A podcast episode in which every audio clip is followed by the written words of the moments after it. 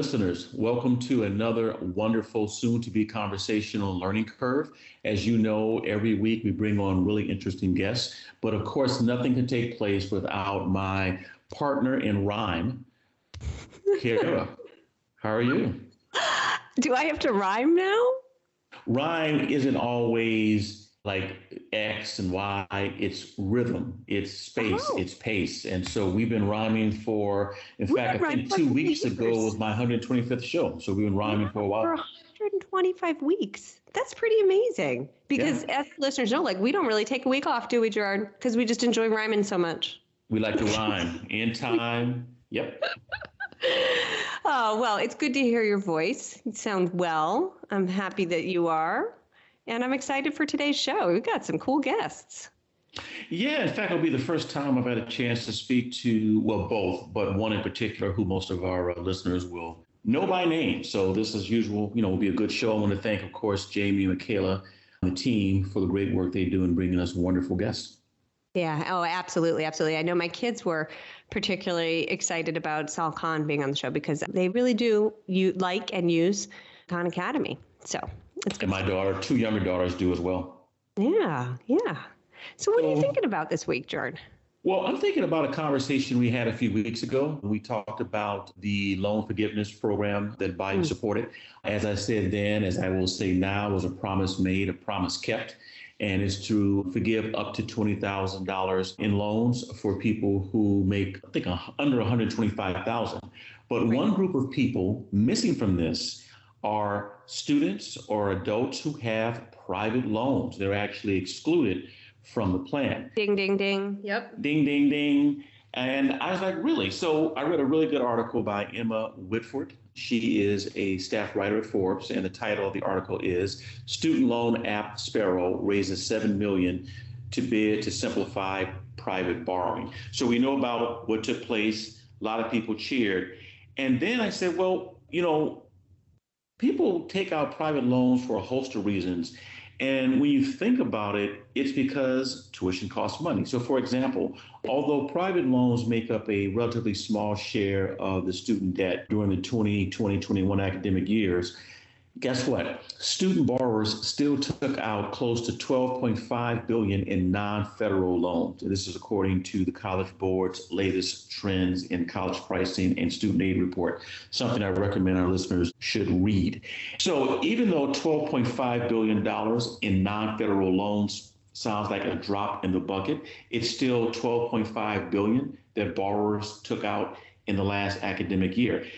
Students take out a loan for a host of reasons, private, public, otherwise. One is to pay for tuition. So, according to the report in 2021 2022, the price tag for a four year in state school was 10740 If you decided you wanted to go to a public four year school, you were out of state student, the price tag $27,560. Two year in district 3,800 by far the lowest, and I'm a big proponent of two-year colleges as a graduate of one. And the last private nonprofit four-year, $38,070. And so when you take a look and you say, well, tuition's going up, people have to pay for it. Where's the bulk of the money going? So according to the report, in 2021-22, undergrad and grad students received a total of 234.9 billion in student aid in the form of grants, federal work study, federal loans, and federal tax credits. 6.2 million Pell Grant recipients at the tune of 26 billion as part of that group, but by far institutional grants, what universities give to students, 71 billion. That counts for roughly 50% of all student aid. And even though 12.5 billion in non-federal aid is what was borrowed, that's a 34% increase over the last decade in terms of how many private loan borrowers have increased. Now, at the same time, you've seen a roughly a 10% drop for those who are in the public market for a loan. So there were three people, and one of them is a student at Stanford University. In fact, he's a grad at Stanford. His name is Harrison Hochman. And Harrison realized, along with some of his friends, that when the pandemic hit and people had to return home, all of a sudden they realized just how refinancing or financing school became a challenge. So he and his co-founders, Griffin Morris and Danielle Kahn, in 2020 decided to create Sparrow. And so when Hochman was asked why in particular he did it, he said, when all of our friends got sent home, we saw firsthand very immediately the problem of private student lending and the type of burden that it thrust on young adults as they graduate college. We had to do something. And so Sparrow is an online app and it's free and it allows the user to submit a short application and in return they will receive a list of lenders that the user is eligible for. and he would personalize rate. In fact, Hochman refers this as the Expedia of student loans. And if any of our listeners had to go through the process of getting a loan, be it private, public, or a combination thereof, you know there's a lot of paperwork that you have to go through. And so with Sparrow, it's a one stop shop. You submit online, it's a short application, and then you will have an idea of what lending organizations to go to. Now, what's interesting about this from an entrepreneurial standpoint is that there are obviously some people in the marketplace who thinks this is a good idea. So the company recently received 5.83 million in seed investment from Sozo Ventures, and to date, Sparrow's raised 6.7 million. Sparrow works with 17 lenders, including Sallie Mae, SoFi, Ascent, College Ave. And the goal is to make sure that schools across the board, public, private, two year, four year, decide to join. Now, as you and I know, having spent some time in higher ed, there are challenges in the private lending market. One challenge is often the rate is higher to borrow than you would find in the public market. Number two, the private lenders are highly regulated. And so there's some other challenges that go along with getting loans. But with Sparrow, they're saying we hope schools decide to do something differently and actually join on board to help us out. Now, according to Justin Draeger, who's the president and CEO of the National Association of Student Financial Aid Administrators, he said, yeah, a lot of universities simply won't offer students information about preferred private lenders they either use internal lenders or the public ones because of some of the challenges I mentioned. However, there is one director at Fiserv College in California who initially took a hands off approach on getting involved with the administrative burdens that come along with private lending. But according to Kara Moore, who's at Fiserv, she said after taking a look at the app, Fiserv is now one of 17 colleges that route students who are looking for private loans to Sparrow. And since that point, several other organizations and schools have come on board. So as we think about students with loans, there are students who have private loans. Their loans matter. They still have to pay those off. And it was a few, I guess, three entrepreneurs who decided during the pandemic to come up with a way to help borrowers left behind. What are your thoughts? Well, I mean, I think people don't realize that a lot of times folks have to take out private loans in part because they've exhausted their public options. And mm-hmm. people forget that covering the cost of college is one thing, but being able to attend college means also being able to support yourself through it. And so people take out loans for a variety of reasons that we don't talk about in this country. And it's a very interesting idea. I love that there's an app for that. I love that somebody's working to simplify things. Quite entrepreneurial. I am waiting, Gerard, for the app, though, that addresses the crux of the problem, which is not loan forgiveness, but the fact that the cost of higher education is just out of reach for so, so, so many. So I'm waiting for the next story. Sparrow, somebody else, somebody out there, can you develop an app to help us be better consumers of what we're buying when it comes to higher education? Because I think that that's a big learning curve for a lot of folks as well. What's going to be the ROI? There's some out there, but certainly it's not simple to understand. Gerard, I've got sort of I'm thinking of it as a light story of the week. It's something that really like tickled me and I, I, found it informative. I'm not saying that it's light in, in the sense that it's not informative, but it made me think about my childhood. I would you like to know a fun fact about my childhood, Gerard, related to my story? I do. Okay. So picture this. My mother was a marathon runner when I was growing up. And so she would routinely go on very, very long runs, 16 miles, I can remember quite vividly. And when she would do this, because she was spending so much time away from the house and away from her kids when she was running, she would actually make my younger brother and I go with her, and we would have to ride our bicycles alongside my mother as she would drill us in multiplication facts, make us diagram sentences, all sorts of things. And I remember this not only as really great quality time with my mom, but I remember it as a learning experience for me. She also complained a lot about my school, I have to say. She would always say, oh, that school's not teaching you how to diagram a proper sentence. She would be very upset with that. But this relates to my story, Gerard, which is entitled Why American Kids Grow Up hating exercise. And it is about physical education in this country. It's from Slate, uh, Natalia Mehlman Pet, oh, I'm going to say her name incorrectly. Forgive me, Natalia. Petrzela. And I just thought it's a nice read. Things that I would not have guessed about the history of physical education in this country. For example, Gerard, I don't know if you knew this, but we've had physical education in schools since as early as like 1929 as more and more people, like as cities grew, there were these pushes for playgrounds and in exercise through play and all these sorts of things. And that sort of got incorporated into our schools. So that was in the 1920s. And the playgrounds were. By the 30s, we had physical education in schools.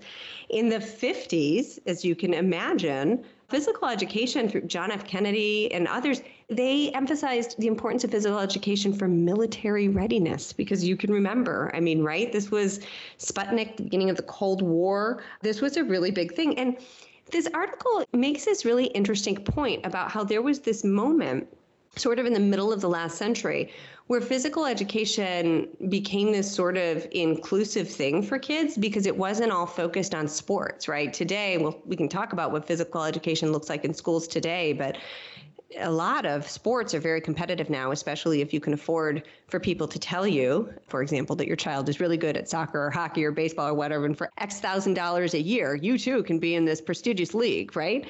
It's a whole different industry today than we had back then. But in terms of schools, like you go from this moment where physical education is being integrated into the schools and then where it's an inclusive thing even in up to the 1970s right when we start to make sports more accessible to women under Title IX, to women and girls in sports. That's in part because physical education that time was something that girls were doing in school. It was something that all kids were doing in school and led to the growth of competitive sports. So it's really, really fascinating stuff. And part of this that I love is thinking about my own physical education experience. I'm sure you probably remember yours too, Gerard. Growing up in the 80s, I don't know, I have fond memories of the presidential test of physical fitness. I have always been an athlete and I enjoy all different sorts of forms of exercise and sport. But I remember that dearly. It talks about the 80s, though, as sort of a decline in the heyday of phys ed in schools as being something that was good and sort of productive because the 80s is when fitness became an industry really for adults. So you think about the birth of the gym that people would go to, that people go to now today, right? Fitness classes, aerobics classes for, at the time, suburban moms, right? It's a really, really interesting sort of romp through the history of physical education. Unfortunately, where it lands today is something that we hear too much of all the time, which is that phys ed in schools today either there's not enough of it. There's not enough movement, integrated movement, period, in schools, or it's just of low quality, unfortunately, for some kids. And the pandemic, of course, has highlighted, we've talked about the issue of kids being sedentary in this country for a really long time, but the pandemic, I think, for many highlighted it. I know my own kids' school tried, oh, goodness gracious, online physical education classes, and God bless them, they tried to get those kids moving, but they were doing it while they were attached to a screen because we were all locked in our homes two years ago. So a really interesting article, Gerard. It made me think a lot about both the good and bad parts of the physical education of my youth. But I highly recommend this read to anybody that's interested in the history of how we tried to get kids moving in school and where it sort of all fell apart, which I think is where this article lands. And I must say, if you don't have time to read the whole thing, just look at the pictures because, man, some of them are absolutely fantastic and appreciative. So, Gerard, highly recommend that to you. If you maybe you want to give us just one thought, like one sentence memory of physical education or gym class from your youth. In high school, we had a co ed physical education course. And so it was the first time I played football with women, first time for basketball, and also I think first time for track. So it was just memorable in the aspect that sports were segregated for all the reasons we know. Today, a little more integration. But that was interesting because in the absence of that physical education course called co-ed sports, good chance that wouldn't have happened because it surely did not happen in the elementary school level. Yeah, no, it's really interesting stuff. And I think phys ed is an opportunity to introduce kids to a lot of the sports and games they wouldn't otherwise know. Well, Gerard, I mean, I could talk about this article forever, but we've got two great guests actually coming up. So, in just a moment, we are going to be bringing on Sal Khan. Many of our listeners will know him. He is the founder and CEO of Khan Academy. We're also going to be talking to one of his partners in crime, so to speak, Amy McGrath, and she is the COO of ASU Prep and Deputy Vice President of ASU Educational Outreach. We'll be right back with Sal and Amy after this.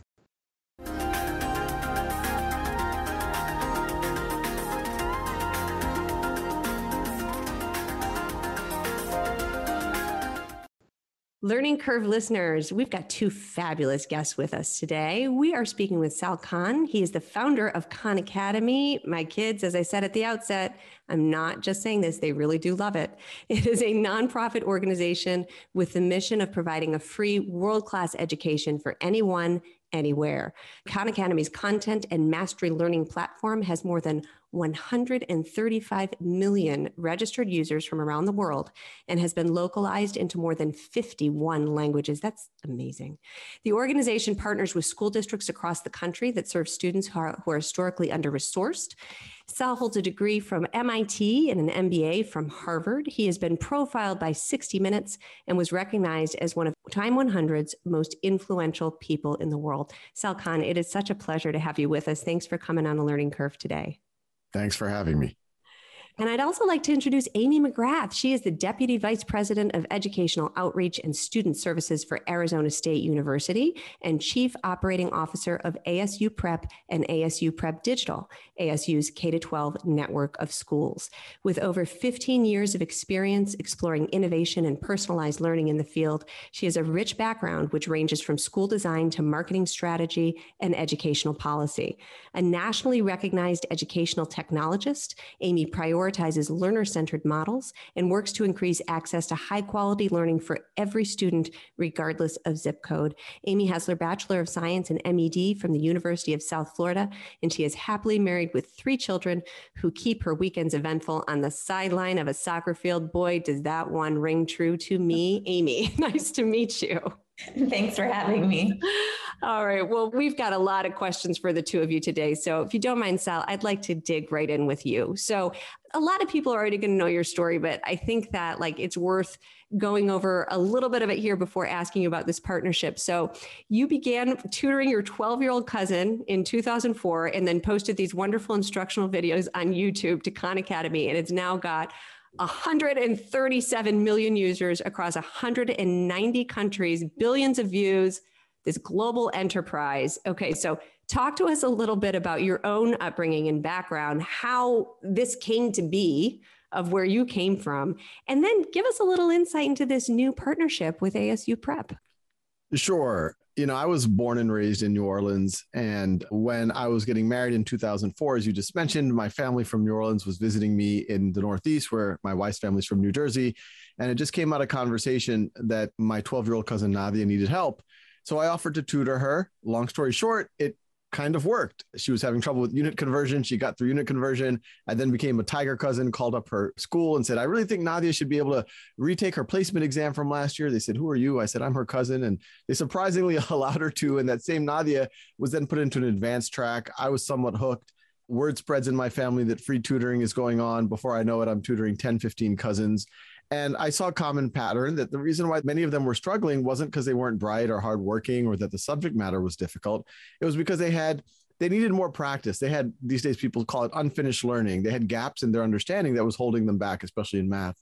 And so I started writing software for them. I actually did that before making any videos. I called it Khan Academy because it really was a bit of a family project.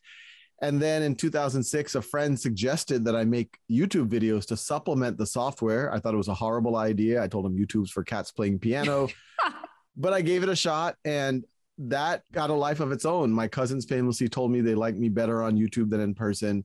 And more important, people who weren't my cousins started to use it and send me letters about how it was, in many cases, transforming their lives. So you fast forward then to 2000, you know, 2004, I started tutoring cousins, 2005, writing the software, 2006, making YouTube videos. The whole time I'm an analyst at an investment fund, at a hedge fund, first in Boston, then we moved out here to Northern California.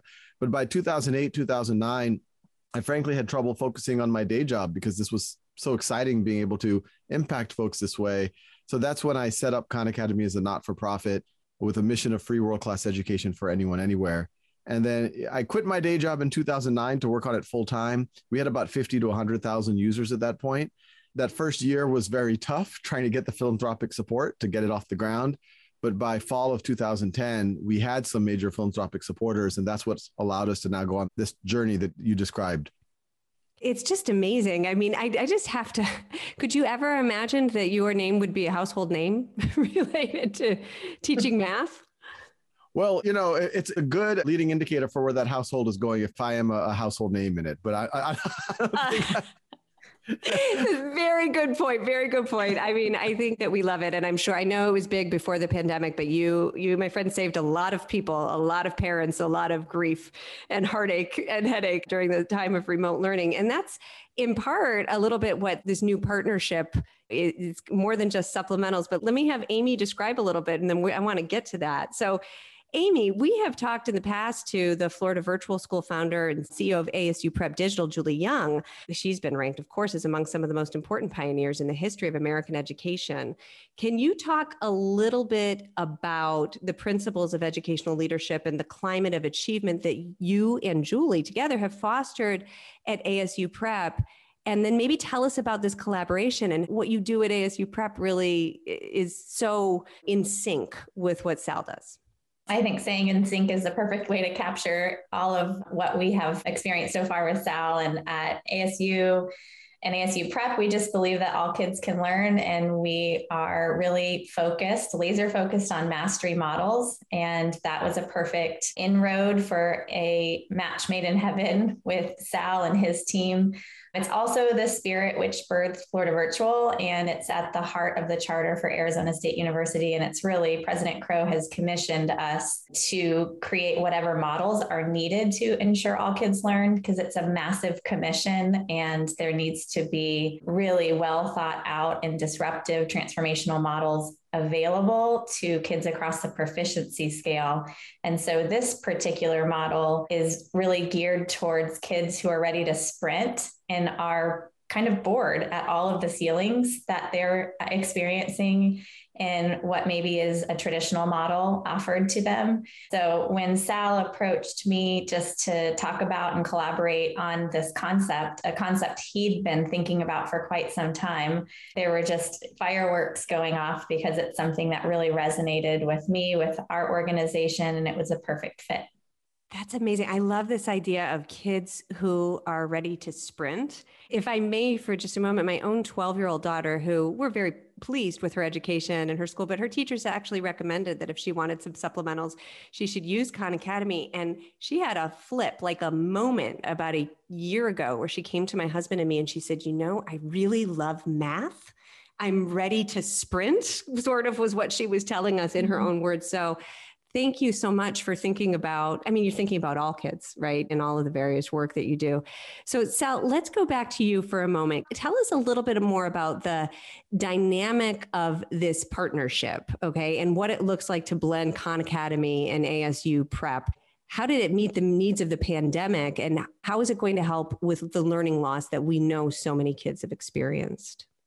Actually picking up on that the narrative of my narrative on khan academy if we pick up where we left off around 2010, 2011. We had gotten our first philanthropic funding. Khan Academy was getting a lot of notoriety and it was quickly getting to the many millions of learners were coming every month.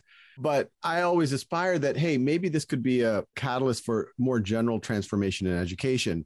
If students could get lectures and videos and practice and articles at their own time and pace, well, maybe that could liberate what happens in the classroom. Maybe we could allow students to finish any unfinished learning they have. And in 2011, 2012, I wrote a book called The One World Schoolhouse, where the first third of the book was why is the education system structured the way it is today? The middle third was my journey that I just talked to you about.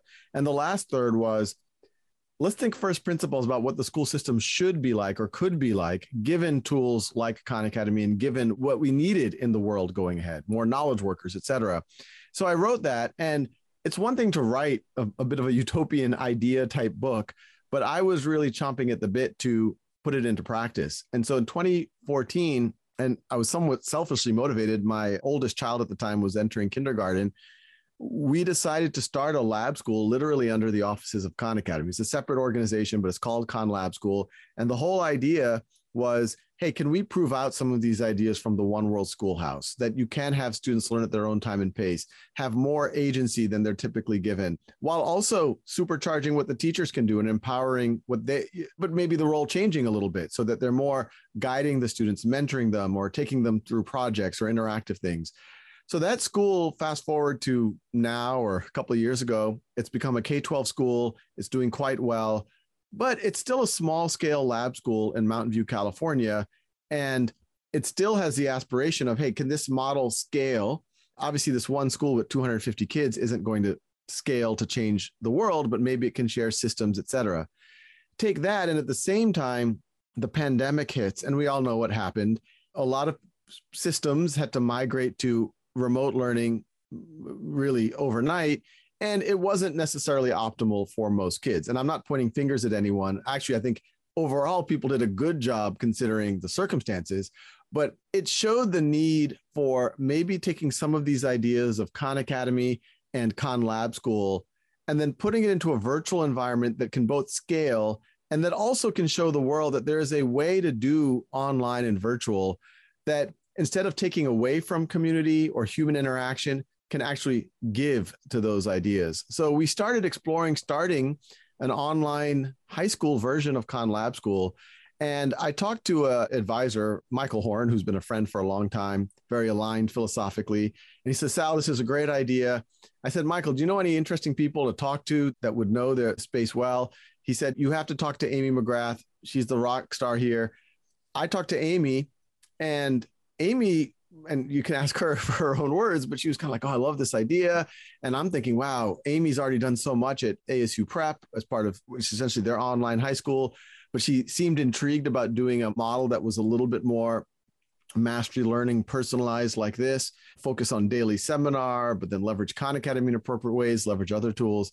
And by the end of our conversation it, it was a uh, you know i kind of said hey you want to do this together and Amy was kind of like, I was hoping you would ask. She said something like that. I forgot the exact yeah. context, but that's what got it started because it, it you know, it, it's able to take the vision and the ideas and whatever thought leadership I might be able to provide, but all of what Amy and the ASU prep team have done over the years and their thought leadership and put it together. And it's really a match made in heaven. Well, sticking with the Amy as rock star theme, um, my question, in fact, is a good lead in to what Sal just said. I mean, you two now have a partnership. And with COVID, you had an opportunity to really show your craft in unique ways. What lessons, you know, can someone like me or someone in Alaska or someone anywhere in the world, what are some of the best practices that we can take from what you've learned and what you've implemented as relates to online learning, not post COVID, but just the next wave of learning? Oh, that's such a great question. I would just say that flexibility really needs to be at the heart of a lot of the newly designed models. It's sort of an expectation for employees and families and students. And as you and I think all of us know, sometimes I even hesitate saying factory model, but the agricultural calendar that is the public education system is something we need to usurp. And so that's an example of outcome based thinking. But the problem with that is that that was American society 100 years ago. So as we're thinking about new models, we're thinking about the outcome as what does the world need now? And what does the world need leading us into the next hundred years of educating? And we learned a ton just in those short last two years. I say short but that felt like an eternity. And so since so many people experienced covid in such various ways either from home or from work or some were even blocked from learning because they didn't have the infrastructure available We just really have thought about design that is centered on a student, not on a school building, not on a school structure, and really have taken it as a responsibility for equity, but also to ensure that every student has access to really high quality education because it is possible now. And it may not have been 50 years ago or X number of years ago when we were designing things that were harder to deploy and very physically anchored. So that's part of the design principles and some of what we're learning for moving forward. But again, I just anchor back to mastery and really believing that every student can, but they all do in different ways. So if it takes you three months for Algebra 1, amazing, keep going. If it takes you 18 months for Algebra 1, that's okay. You need to keep going back so that you don't have a really faulting foundation. You got to do it and you have to do it really well to be able to move on to the next subject. And so designing models with that principle, as well as really just doubling down on community, which is hard to do in a remote environment. But we learned a lot from the requirement for all of us to be at home for so long that we need i mean our hypothesis at kws is that learning happens best in community. And so we need the students to be interdependent and apply their knowledge that they've gained not just alone but with each other on real world topics. And that means doing that in dialogue in a socratic seminar style dialogue with other students. And so those are some of the things that we've learned and the designed and through sal's concept are putting into practice now with our students. Great response on so many fronts. So, Sal, one of the criticisms about K 12 education long before the pandemic is that there is a gap between academic expectations and the curricular goals, not only for the best performing schools here in the US, but some of our peers across the globe. And you've done a lot through high quality instructional videos, to try to close that gap. Could you discuss how you and your team have developed academically rigorous, uh, rigorous lessons, how you've translated the written word into videos, and what's your vetting process to ensure that students who have access to it are getting the best available content? I think, in terms of the potential critiques, this isn't of any individual actor or system, but really just where we've gotten to historically. It's that our system right now is very seat time based, and it does come out of the Industrial Revolution, uh, where the way to the, the idea of mass public education was a very utopian one. So it's done a lot of good in the world. I don't want to minimize that. But there were compromises, uh, batch students together, usually by age, maybe age and perceived ability, move them through curricula at a fixed pace, have some lectures, homework, lecture homework, then do a test. Even if a student didn't master the material, they got a 60, 70, 80% on that test, the class moves on to the next concept building on the, that 20 30 40% gap and those gaps keep accumulating and at some point kids hit a wall. And this isn't theoretical. If you look at kids in america going to two year and four year universities so this is generally only about 60% of american high school graduates or american students are even trying to go to university. And of the ones that do the majority aren't even placing into college algebra. And college algebra really I believe it still should be a remedial course at a college level because it's essentially 10th or 11th grade math. So when you have a majority of the top half of kids, arguably a very large majority of all kids, after 12 or 13 years of education, let's say I'm picking on math in this situation because it's especially pronounced, they go to college, they're trying to do the right thing, and the colleges say, wait, you have so many gaps in your learning we're going to take you all the way back to middle school, which essentially is what happens. And it has all sorts of negative consequences for those students. This isn't just some weird edge case. This is a majority of students in America. So what we try to do, what we've tried to do at Khan Academy and we're do at KWS and KLS, uh, Khan Lab School, is make it so that teacher, either a student on their own, can make sure they always have the opportunity, the incentive to fill in any gaps they need, be able to learn at their own time and pace, have the practice. And as much as we're known for videos, we actually think the practice part of Khan Academy, which has a functionally infinite item bank, is where the actual learning happens. We just had some efficacy studies that show that if students put in even 30 minutes a week, they're growing 50% faster than their peers because they're getting more practice, more feedback at their actual zone of proximal development or actually at their their their learning edge. In terms of and KWS just doubles down that on that and makes a whole school around that. But I, just a, the question on that you asked Amy, I think what we're really doubling down on at KWS is all of these ideas of mastery learning personalization, but also realizing that if you're going to do something remotely, if you're going to do an online school, you have to triple down on the human element. And so that's why we're doing daily seminars and check-ins, kind of Oxford style tutorial instructors.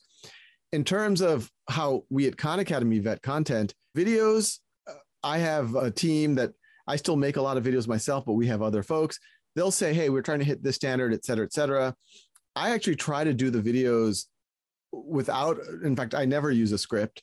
I don't do any editing or very limited editing because I think it's very important for people to feel that the instructor is thinking it along with them and being very transparent with their thought processes. So a lot of the worked examples, for example, I'm seeing that problem the first time while I'm doing the video. And I think that's part of the secret sauce. Obviously, after that point, we have folks who'll take a look at it. If there's any problems, maybe there's a redo, but that's our general process. Exercises, articles, we have a team of expert content creators who take first passes, have peer review, we go to external reviewers.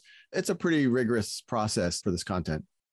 And that's a great transition in for Amy. This partnership is very unique. People like me are excited to see it. Would you talk more about how these two successful organizations will be collaborating on pedagogies and assessing student achievement? I think we've really been beating the drum on mastery, but I'm glad the Sal is also doubling down on community. I think both of those are part of our first principles. But I think some of what we're doing is kind of audacious in a way that we don't have teachers, we have guides, we don't have grades. We're really trying to challenge ourselves in that if we believe that every student experiences learning different. And in order to master something, you might need access to a course all the way through what we call 12th grade. It makes a lot of people uncomfortable to think about that. And it also, from a design principle standpoint, requires us to completely rethink the silos of subjects and the way learning guides are certified, what community learning looks like. So, if society wants rankings and GPAs and all of the grade inflation that goes with that, it, this is going to be a bit of an audacious model. But because we're so outcomes focused, I think you'll be able to see that our students are really mastering the skills because our goal is learning and really truly learning to the point where a student's confidence explodes because of what they've mastered and what they're able to use and apply in real world situations. That's something that's really prevalent in what Sal and his team have accomplished over the last several years. And it changes everything. So we're just grateful for some amazing families and incredible kids and really adventurous learning guides who are trying this out with us to really scrap grades and you know instead of saying you get a b it's it's you either get mastery or you're in progress.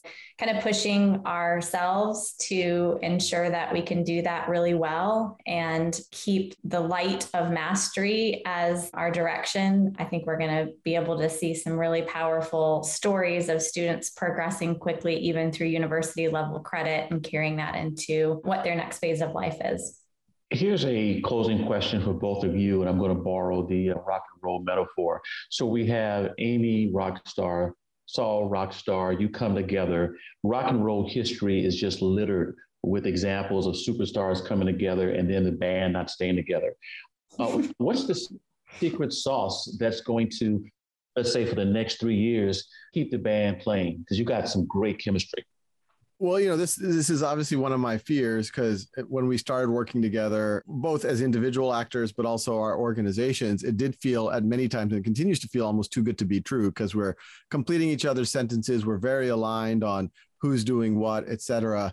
Fingers crossed. I think it's looking good because now that the school has even started, we continue to be very aligned. And all the times that I've seen the band break up, and I've been members of startups and even within Khan Academy, sometimes team members who didn't get quite along, it was always an alignment issue. And I think what's really, really powerful here is I don't feel like I'm pulling teeth with the uh, ASU team on mastery learning or personalization or daily seminar.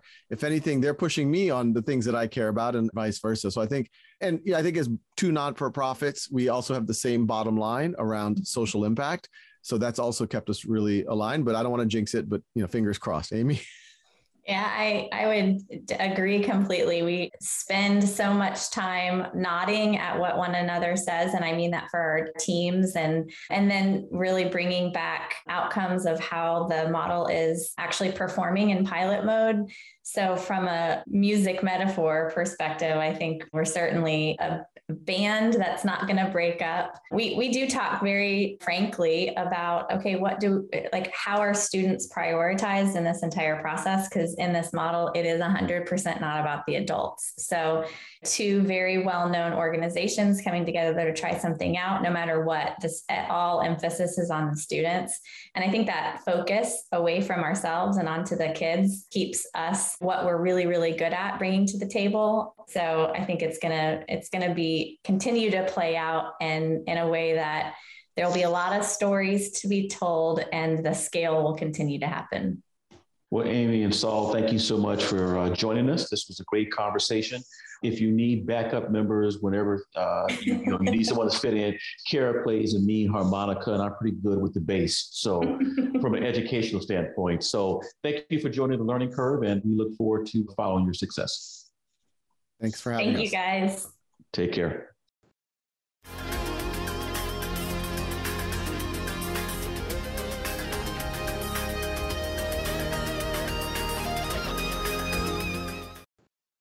So, Cara, my tweet of the week is from CNN, September 26th, and it says Jupiter is making its closest approach to Earth in 59 years. Hmm. Here's how to watch. And so, for our listeners, go to our homepage. You can click onto it, and I am going to be one of the people watching.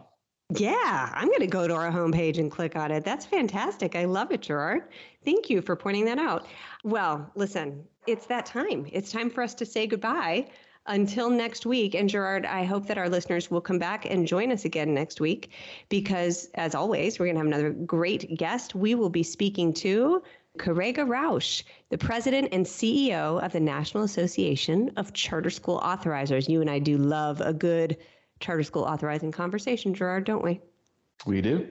All right. You take care, my friend. We'll talk charters next week. Bye bye. See you next week.